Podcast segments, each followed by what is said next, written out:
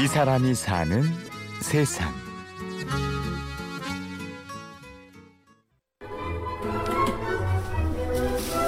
서울 명동의 회원 지하상가. 한쪽 벽면 가득히 LP 음반들이 쌓여 있고 스피커에서는 은은한 음악이 흘러나옵니다. 브람스의 교향곡을 턴테이블에 올려놓고 손님을 맞이하고 있는 이 사람. 이곳에서 15년째 음반 가게를 운영 중인 신재덕 씨입니다. 처음 시작한 거는 이대하고 연대 그 사이에 아주 작은 그런 레코드 샵을 시작하게 됐죠. 여기서만 한 거는 한 15년 됐어요. 예. 네, 30년은 족히 예, 이쪽에 있었던 것 같아요. 이제는 사라져버린 것만 같은 LP 음반들. 신재덕 씨와 LP의 인연은 아주 오래되었습니다.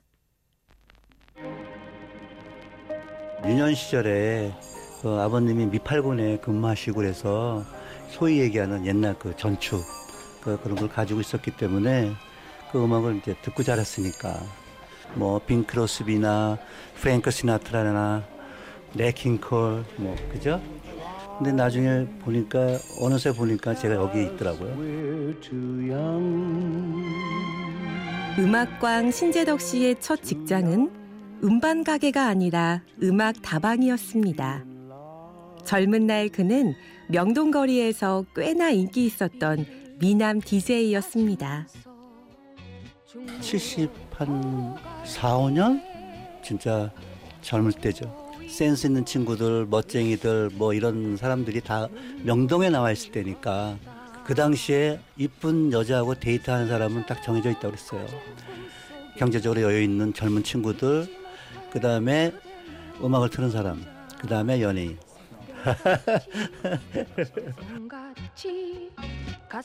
여러 가지 음악 관련 일을 하던 신재덕 씨는 80년대 중반 신촌에 음반 가게를 열었고 이후 30여 년간 변함없이 음반을 매만지며 살아왔습니다. 사실 돈을 원했다면 결코 할 수 없는 일이었습니다. 이 음반 가게라는 것이 아무리 호경기라고 해도 돈을 많이 벌 수 있는 그런 업종은 아니에요. 그냥 뭐라고 음악이 좋아서 시작했던 것들이기 때문에 그냥 뭐 조금 어려울 때도 있고 뭐 조금 낮을 때도 있지만 경제적인 거하고는 떠나 있죠. 차가운 디지털 문화에 질려서일까요? 요즘은 다시 LP를 찾는 사람들이 조금씩 늘어나고 있습니다. 가끔은 외국의 음악 팬들이 음반을 구경하러 오기도 합니다. 정말로 저희 나라 콜렉터보다 더 많이 음반들을 갖고 있는 사람들이 몇몇 계세요. 유명한 일본의 애니메이션 영화 감독인 사람도 있고 대표적인 게 이제 김창완 씨 산울림 외국 사람들이 엄청 좋아합니다. 어 음악성에 대해서 놀래죠. 아 음악하는 친구들도 와요. 나을 씨 아주 단골들이에요. 다양하게 음악 들어요. 너무 보기 좋아요. 오직 음악에 대한 사랑으로 시작했던 일. 하지만 사람을 만나는 기쁨과 즐거움이 없었다면 신재덕 씨는 이 일을 계속하지 못했을 것입니다. 어떤 친구들이 음반을 사러 왔는데 중학생이었어요. 중학교 1학년. 근데 좌우에 똑같은 사람이 있는 거예요. 쌍둥이죠. 근데 너무 이뻐서 야, 나 아저씨 짜장면 먹을 건데 같이 먹을래? 그래서 저는 기억을 못 하고 있었는데 나중에 제가 음반 사러 왔을 때 귀엽다고 짜장면 사주셨지 않았냐고. 그게 계, 계기가 돼서 제가 아 음악 열심히 듣게 되고 제가 지금 이 자리에서 현역 지금 일을 하고 있지 않냐고. 그러면서 형님 때문에 저 망했습니다. 함께 듣고 싶은 음악 한 곡 들려달라는 요청에 그는 발매된 지 50년이 지난 낡은 음반을 한 장 꺼내 듭니다. 포 음악 하는 팀이에요.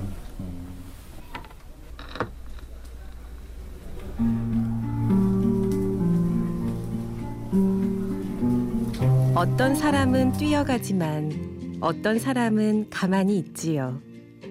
어떤 길은 앞으로 이끌지만 어떤 길은 뒤를 돌아보게 하지요.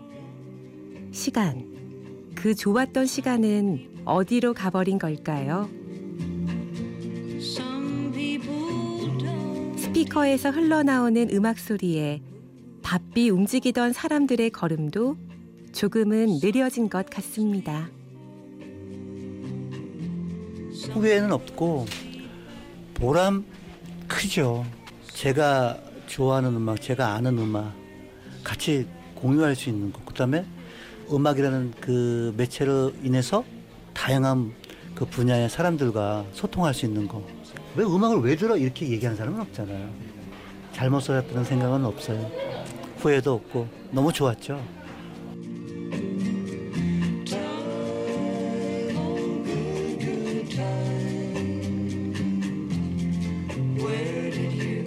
이 사람이 사는 세상. 지금까지 취재 구성 한재희, 내레이션 임현주였습니다.